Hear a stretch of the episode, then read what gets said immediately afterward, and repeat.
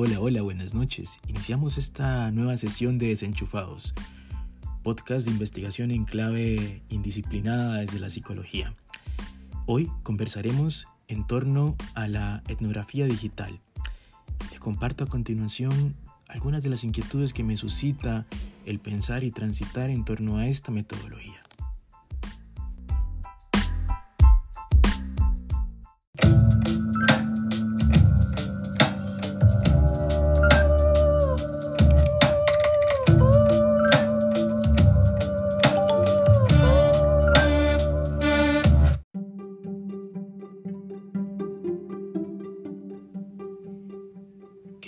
Arqueología de nuestro presente? ¿Qué dirá de nosotros? ¿Será la huella digital nuestro más profundo y cercano sedimento a quienes nos revisen desde ese futuro? ¿Habrá faceboólogos en el mismo sentido en que hay egiptólogos o especialistas en los mayas en el futuro? ¿Serán los psicoanalistas y los ocupados de los saberes sí quienes ocupen de la pregunta por ese cojito virtualizado, por ese self cada vez más especulativo, por ese yo de lo virtual. Se preguntarán los psicólogos sociales o los sociólogos al respecto de si Saramago tenía razón en torno a ese epígrafe tan rotundo al respecto de sabremos cada vez menos que es un ser humano en su ensayo sobre la lucidez. Por supuesto, Todas son preguntas más existenciales, éticas y políticas que investigativas, pero con eso quisiera iniciar a reflexionar sobre este método que conviene pensar hacia los lados y al respecto de lo que dice nuestro presente.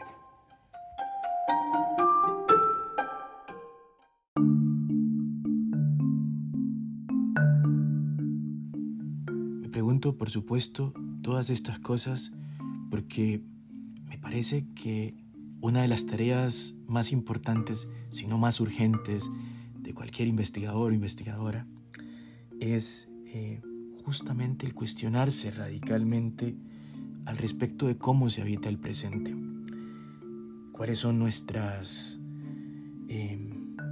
digamos, realidades, con las comillas que eso merezca ponerle, cuáles son nuestras mediaciones de esas realidades y por otro lado, cuáles son nuestros deseos y lenguajes de posibilidad ¿Cómo será que nos miraría ese otro, esa otra, esos, esos otros a nosotras y a nosotros desde ese lugar remoto que el futuro ancla para ellos?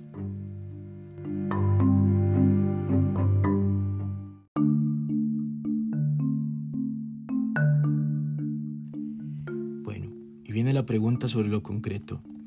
¿Qué es la etnografía digital?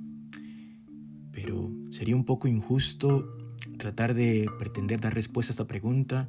sin responder justamente qué es la etnografía. Y se me ocurren cuatro entradas, digamos, seguramente ya conocidas por ustedes, pero que vale la pena transitar de nuevo. La primera es la de situar la etnografía como justamente una modalidad de lo cualitativo, de la investigación cualitativa como tal. Probablemente la más radical de las versiones de lo quali porque implica una especie de inmersión de los sentidos en el campo y de la intuición entregada a ello. Una segunda posibilidad es eh,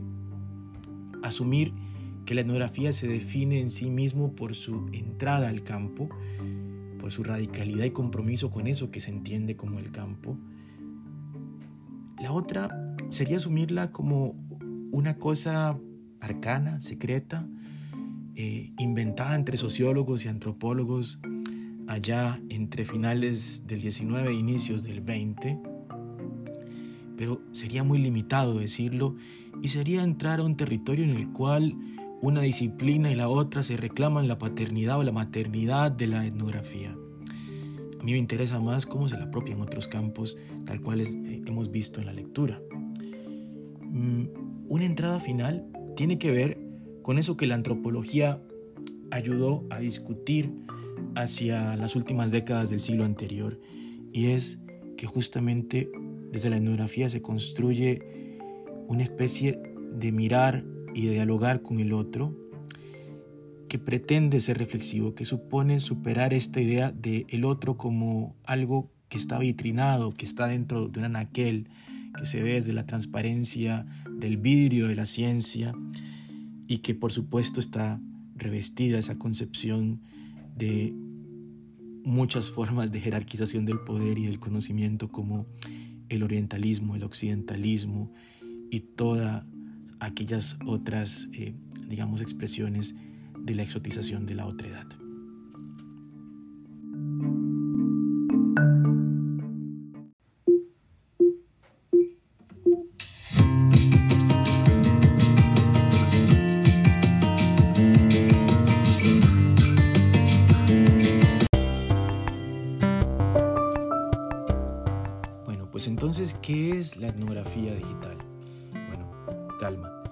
Que para tenerlo más claro, conviene recordar un par de cosas más sobre la etnografía como práctica investigativa, digamos,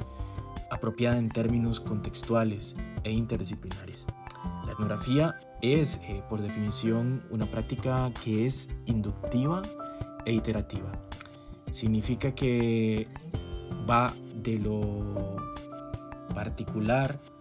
a lo general en primera instancia, pero también de que se asume movimiento, porque quien investiga se entiende como objeto y sujeto y constantemente está en esa disputa en inversión, lo cual le permite un diálogo diferente con el campo. Eh, es decir, se está moviendo quien investiga por dentro y por fuera al respecto de cómo los, los otros, los otros se perciben. Por otro lado, está en relación eh, con el contexto directo de la vida diaria, en este caso de la cultura, y eh, atiende esa cosa que entendemos como la irreductibilidad de lo humano, eso que podemos nombrar como lo humano. Me preocupaba en alguna de aquellas preguntas que mencionábamos antes. Lo que tiene de particular la etnografía digital es que se ocupa de reflexionar sobre esto en su carácter mediado. Y por mediado no solamente nos referimos a que una tecnología o un dispositivo en algún sentido articula o configura nuestras comunicaciones, encuentros, acercamientos, formas de significación y hasta relaciones posibles. Nos referimos a mediado en el sentido de lo que se produce como significación al respecto de las plataformas y artefactos que utilizamos.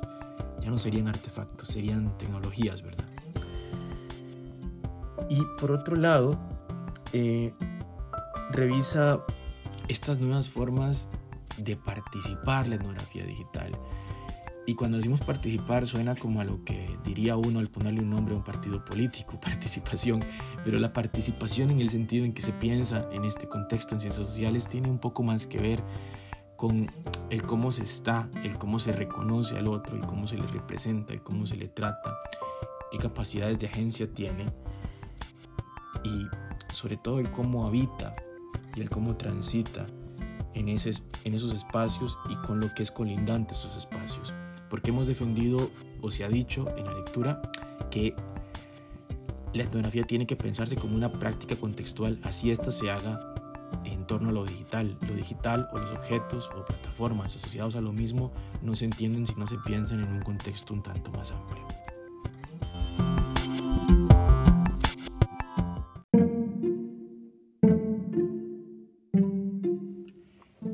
Aclarado que es etnografía digital, la pregunta es ¿cómo y de dónde viene? Bueno, una forma interesante de explicarla es pensarla como un poco sugieren las y los autores de este texto en clave de los giros que ha venido dando la propia etnografía. Hay un giro que ubicaríamos al respecto de la práctica reflexiva de la etnografía en los trabajos de Clifford Geertz y otras y otras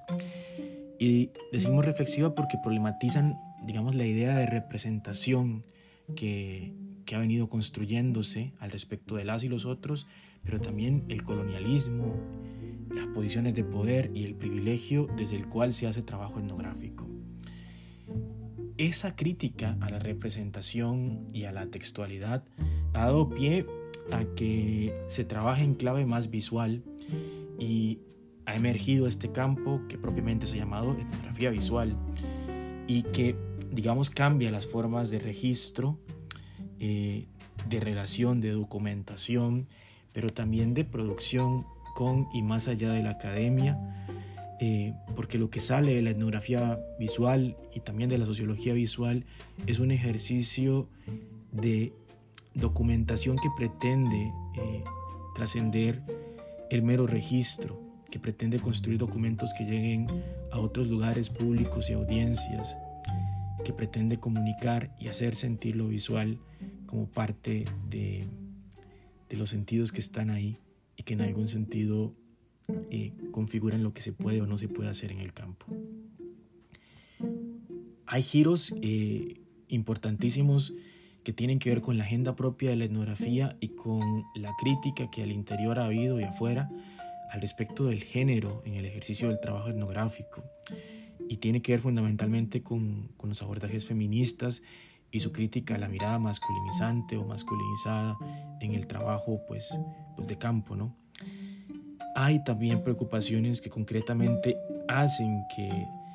se piense la cultura en relación con las prácticas tanto las materiales como las simbólicas, y a partir de ello poder pensar lo digital. Eh, porque una trampa que, estaría muy a la mano, en la cual uno podría caer muy rápidamente cuando piensa en la etnografía digital, es asumir que todo sucede de forma inmaterial eh, y no. Lo digital tiene una dimensión que es concreta eh, y material y otra que es simbólica, que pasa al respecto de la semiosis y formas de significación que depositamos en las plataformas y dispositivos que utilizamos. Finalmente, la etnografía digital ha venido como producto o transición en la búsqueda de acercarse hacia dónde van los cambios culturales y en este caso uno de los cambios culturales más importantes de nuestro tiempo es el cambio digital. Y es importante en algún sentido por lo que rescataban las y los autores al respecto de cómo la sociología lo problematizaba han cambiado nuestras formas de conversar, nuestros medios, nuestros instrumentos y hasta los propios usos de los cuales convendría que fuéramos un poco más críticos. Finalmente, la pregunta es, ¿qué hace la psicología en torno o con el uso de em, la etnografía digital? Y creo que eso es mejor abordarlo en la siguiente cápsula.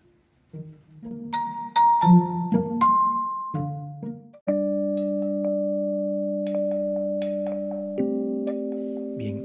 ¿y qué vendrá a ser la psicología para entender esto? ¿Qué hará que no hace la sociología, la antropología, cuando se ocupa de trabajar con etnografía digital? Bueno, yo creo que una cosa muy distintiva del hacer y la práctica de la gente que se ocupa de los sí eh, indiferentemente de la perspectiva, pasa por la pregunta con el nombre que le quieran dar al respecto de la subjetividad. Y eso de cómo nos hacemos sujetos, de cómo cambiamos como sujetos, de cómo nos actualizamos como sujetas y sujetos, de qué estamos sujetas como sujetos y sujetos, de cuáles son nuestros pliegues eh, y de qué manera se mueven, eh, cómo opera esa vida psíquica de, de nosotras y de nosotros.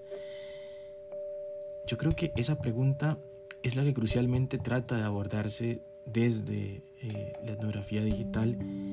eh, desde una práctica de la psicología crítica, por supuesto. Y pasa por, en primera instancia, ocuparse al respecto de la cotidianidad, de todo eso que damos por sentado y naturalizado a la hora de pensar los mundos digitales y que ya están inclusive como ritualizados nuestra propia relación con, con los mensajes de texto, con el correo, con la música que ponemos, con los algoritmos que dicen que sería mejor de ver en Netflix o lo que sea que utilicen, pero también y sobre todo al respecto de lo que ponemos de nosotros en ello. Cuando damos me gusta algo, cuando em, nos integramos a una comunidad o un grupo en alguna red social, cuando participamos de alguna red que utiliza lo visual centralmente como Instagram para poner eh, o actualizar nuestros estados. Ahí está lo digital puesto en juego eh, en la dimensión primera que mencionábamos del día a día porque es cotidiano o lo, nos atraviesa en la cotidianidad, pero también en la especularidad al respecto de cómo los otros posibles miran esto y, bueno, ¿qué, ¿qué, hace esa mirada sobre nosotras y nosotros? ¿Qué, qué operaciones tiene al respecto de? Eh, porque nos recuerda eh, esta entrada sobre lo digital que nuestra existencia es la de una materialidad que está mediada eh, y que esas mediaciones de esa materialidad que nosotros somos como sujetos y sujetas, pues está totalmente asociada con relaciones y prácticas. Pienso yo que en ese sentido la mirada que demos eh, a las comunidades virtuales como ahora sí comunidades de sentido, como comunidades desde las cuales se producen eh, formas de, apropiación de lo identitario, eh, como territorios de lo subjetivo, puede cambiar la mirada que se tiene a esto más que, más que a la, a la de una sumatoria de personas puestas en una plataforma. La de las redes sociales como algo que está más allá de los algoritmos y más bien surge en esa materialización por la propia necesidad de los humanos y de las humanas de, articularse y de conectarse, eh, como ha sido históricamente dada. Finalmente, la que piensa en torno a los activismos y los movimientos sociales ya no solamente en clave de lo que moviliza a la gente en términos políticos, sino a la, a la, de, que la, a la de los afectos que ponemos en juego en estos mundos digitales y que a veces son, digamos, más, están más presentes, son, son, son mucho más eh, visibles en redes, al menos en las expresiones que hay, que en las que vemos en la calle materialmente. Eh, creo yo que la, una mirada de la psicología de estas tres entradas posibles puede ser clave. Y se revisa analizando conversaciones como hemos mencionado en algún otro momento, eh, pensando en términos de contenido al respecto de cómo se construyen esas conversaciones, revisando las imágenes y la semiótica de esas imágenes y finalmente eh, tratando de escuchar lo que, lo que la gente, nosotras y nosotros diríamos. Eh, o veríamos si estuviéramos haciendo etnografía digital al respecto de esto.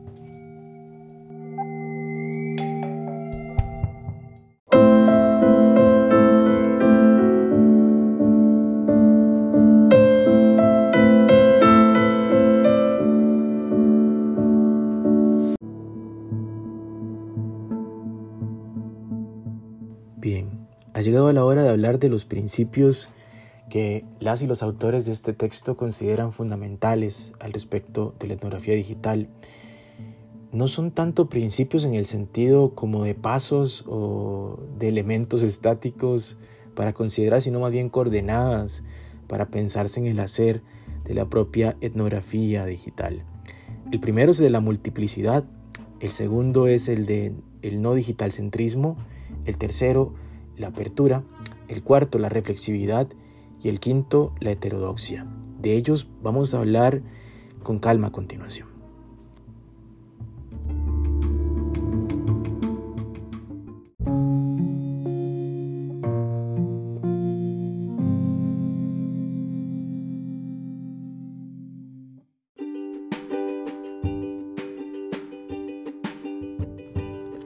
Bien, el primer principio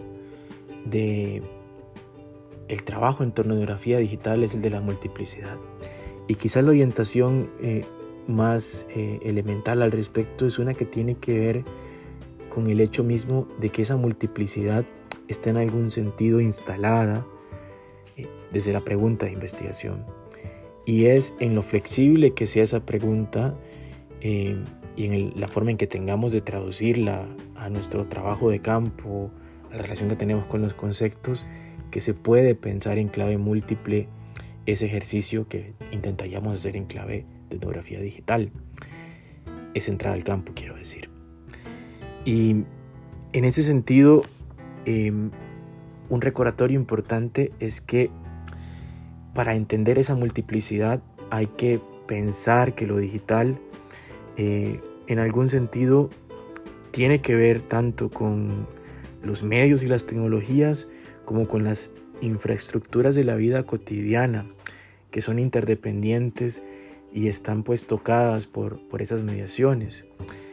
Y yo creo que cuando nos ponemos a revisar esas mediaciones encontramos justamente donde entrar a hacer trabajo en clave de etnografía digital. ¿no? Por otro lado, eh, pensar eh, eh, desde la multiplicidad o desde lo múltiple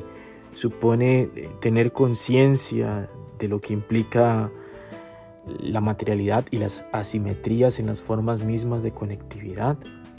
eh, a esas situaciones profundamente desiguales en el acceso a las conexiones. Hay eh, una enorme cantidad de, fenómenos a explorar, sobre todo al respecto de lo que se disputa como capitales simbólicos, como apuestas de sentido, como lugares desde los cuales ubicarse subjetivamente. Em, y justamente eh, a nivel práctico, pensar en la conectividad invita a pensar en la accesibilidad de lo que se pretende indagar.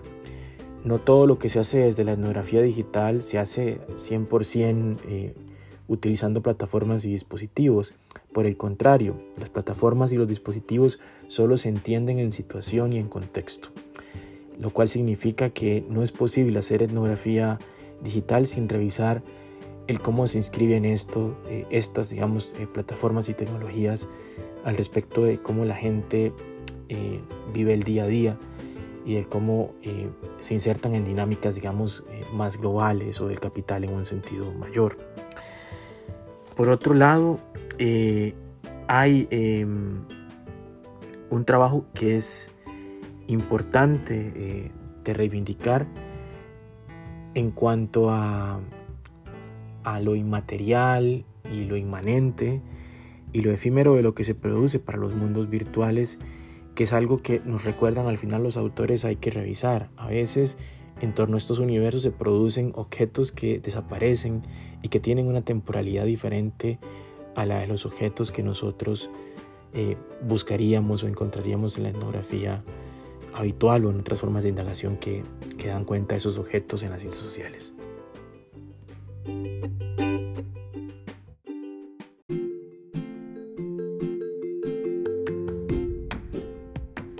El segundo principio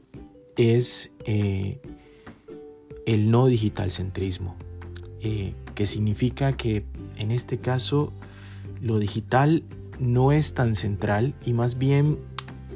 la centralidad de ello, digamos, el que pendule más hacia el centro depende un poco de las propias preguntas de investigación y del contexto como tal que estamos estudiando. Eh, en lo concreto implica eh, pues asumir eh, que no por estar haciendo etnografía digital todo tengamos que hacerlo desde los mundos digitales a la hora de investigar o que siquiera digamos todo tenga que ser procesado o analizado en términos pues de lo, digital lo tecnológico. Muy por el contrario eh, la idea de de lo no digital céntrico viene de lo no mediático céntrico o de lo no mediocéntrico, que eh, a su vez pues está asociado a este enfoque de etnografía de medios, que más bien estudia eh, las tecnologías, los dispositivos y las plataformas en sus usos como más concretos, cotidianos, materiales y tangibles, en aquellos trabajos que hiciera David Morley por allá de la década del 2000 o antes, en lugar de estudiar ratings de televisión, Morley estudiaba dónde la gente ponía el tele en su casa. En lugar de revisar, eh, digamos, cuáles eran las aplicaciones que más se utilizaban en teléfono, Morley estaba preocupado por los usos concretos y las relaciones de poder derivadas de esto. En lugar de fascinarse como por los últimos aparatos que salían, este enfoque más bien problematizaba como la crítica o revisaba las críticas que habían eh, a los dispositivos tecnológicos. Entonces hay como toda una revisión amplia en ese enfoque al respecto de, de intervenciones, esculturas hechas con televisores o teléfonos celulares eh, y lo que significaban en aquel contexto. Em, la otra cosa eh, que viene como a recordarnos esto es que los medios importan, eh, dicho literalmente, al respecto de cuán entrelazados o inseparables son con otras actividades, tecnologías, materialidades o sentimientos a partir de, la gente que los utiliza, que vive eh, y opera con ellos, ¿no? Y eso pues centra nuestro estudio, nuestro enfoque en, la etnografía digital al respecto de lo cotidiano y de las rutinas. Eh, y nos obliga a pensar eh, cada vez que pensemos en lo digital, cada vez que estemos enfrente de ello, eh, al respecto de cómo esto se inserta en entornos y series de relaciones un poco más amplias. Ejemplos que se destacan en, el trabajo que revisábamos y que me parece que pueden ser oportunos para lo que investigamos tienen que ver con eh, estas formas de copresencia que instala el uso pues, de estos dispositivos que utilizamos en el día a día como nuevas formas de estar juntos, eh, pero también de control por otro lado, eh, las formas de comunicación transnacional y las formas de movilidad que, bueno, vemos que, cada vez se transforman eh, más con el uso pues, de esas tecnologías, pero no solamente son las formas de movilidad, son las formas de ubicarse en el espacio o de, o de trasladarse en el mismo.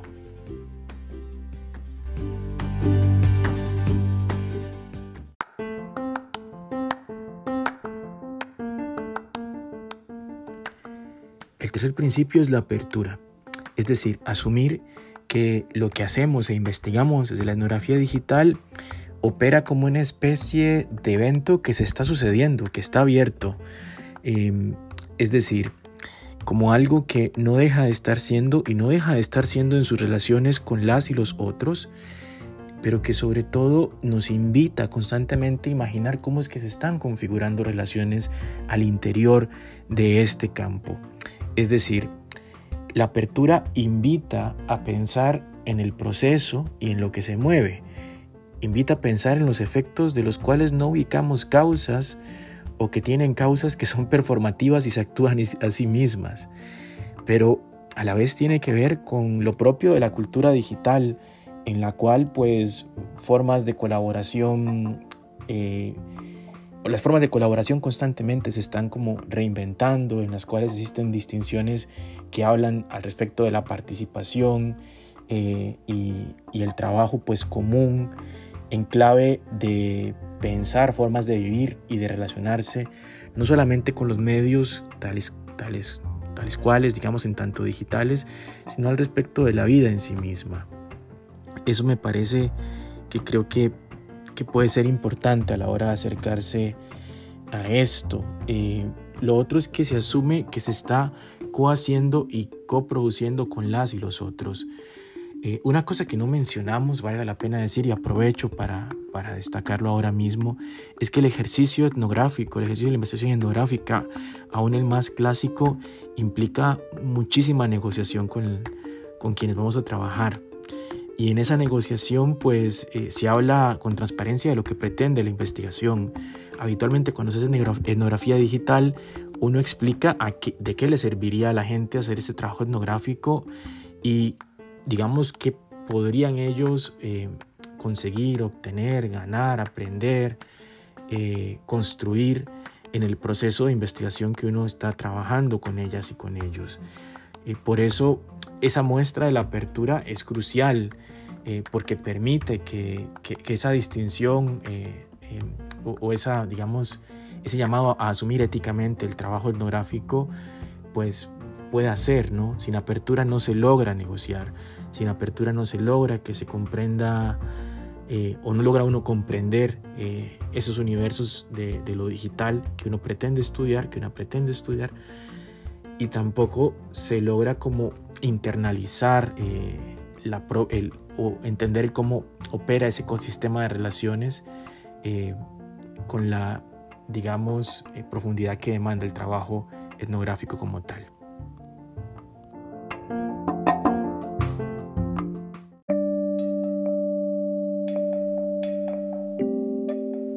Cuarto principio es el de la reflexividad y tiene que ver con una pregunta que ya conocemos y que vale la pena repetir. ¿Cómo es que producimos conocimiento? En el trabajo etnográfico se produce conocimiento a partir de, digamos, cuatro, estaciones.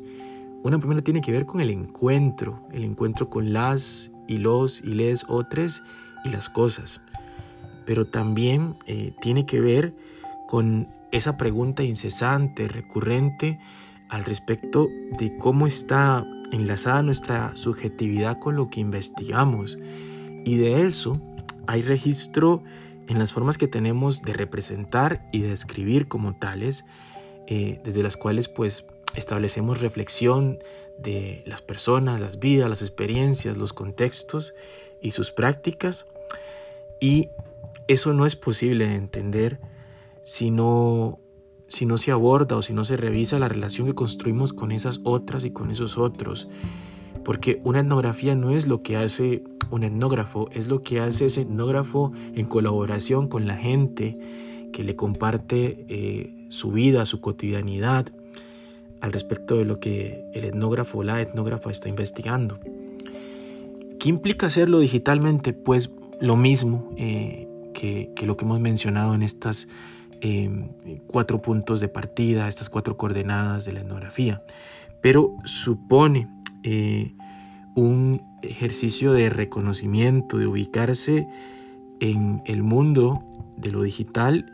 em, o en el mundo como tal y sobre cómo teorizamos sobre, en particular, lo digital por redundancia, la materialidad y los sentidos o lo sensorial. Cuanto más conscientes o más claros tengamos nuestras propias eh, ubicaciones, eh, nuestras propias relaciones con lo digital, más fácil nos va a hacer comprender las formas de saber y ser que encontraremos en el ejercicio de nuestra investigación si hiciésemos etnografía digital.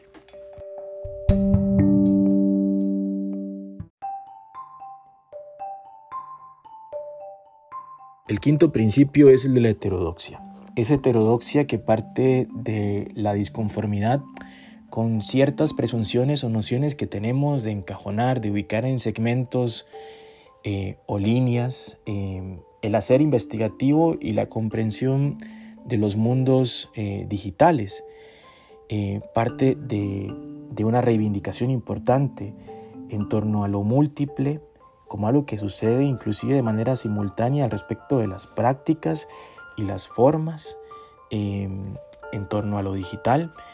y que conviene pensar, eh, sobre todo cuando estamos estudiando pues, sistemas de difusión, usos, relaciones con lo visual, prácticas y formas de colaboración. Lo digital eh, y el trabajo en la etnografía digital implica el reconocimiento de que a veces hay una especie de continuidad del trabajo de campo, en tanto trabajo de campo que hacemos en la investigación, con la colaboración, el diálogo y el propio análisis. Es como si las temporalidades se superpusieran o confluyeran y pudiéramos tener juntos todos esos niveles y registros. Y supone eh, que ubiquemos eh, la necesidad de ir más allá eh, de la idea de lo académico en el sentido convencional y que pensemos en construir plataformas que superen las pretensiones de los textos habituales que armamos. pero para ello creo yo que habría que internarse en los recovecos del cómo se entiende esto que es lo digital y de pensar el mundo desde lo que nos enseña esto, en la simultaneidad eh, de las cosas que están sucediendo pues a la vez. Em, ¿Es importante hacerlo? Sí, porque cada vez el mundo pues eh, se transforma en estas claves, en estas codificaciones y, demanda de nosotros una comprensión un poco más amplia, un poco más abierta, un poco más disconforme con las maneras habituales que hemos tenido de producir conocimiento. Dichos estos cinco principios, eh, me gustaría pues cerrar acá este podcast no tan corto sobre etnografía digital. Gracias a quienes lo han escuchado o se permitirán escucharlo después. Bien, buena noche y continuamos la conversación en clases.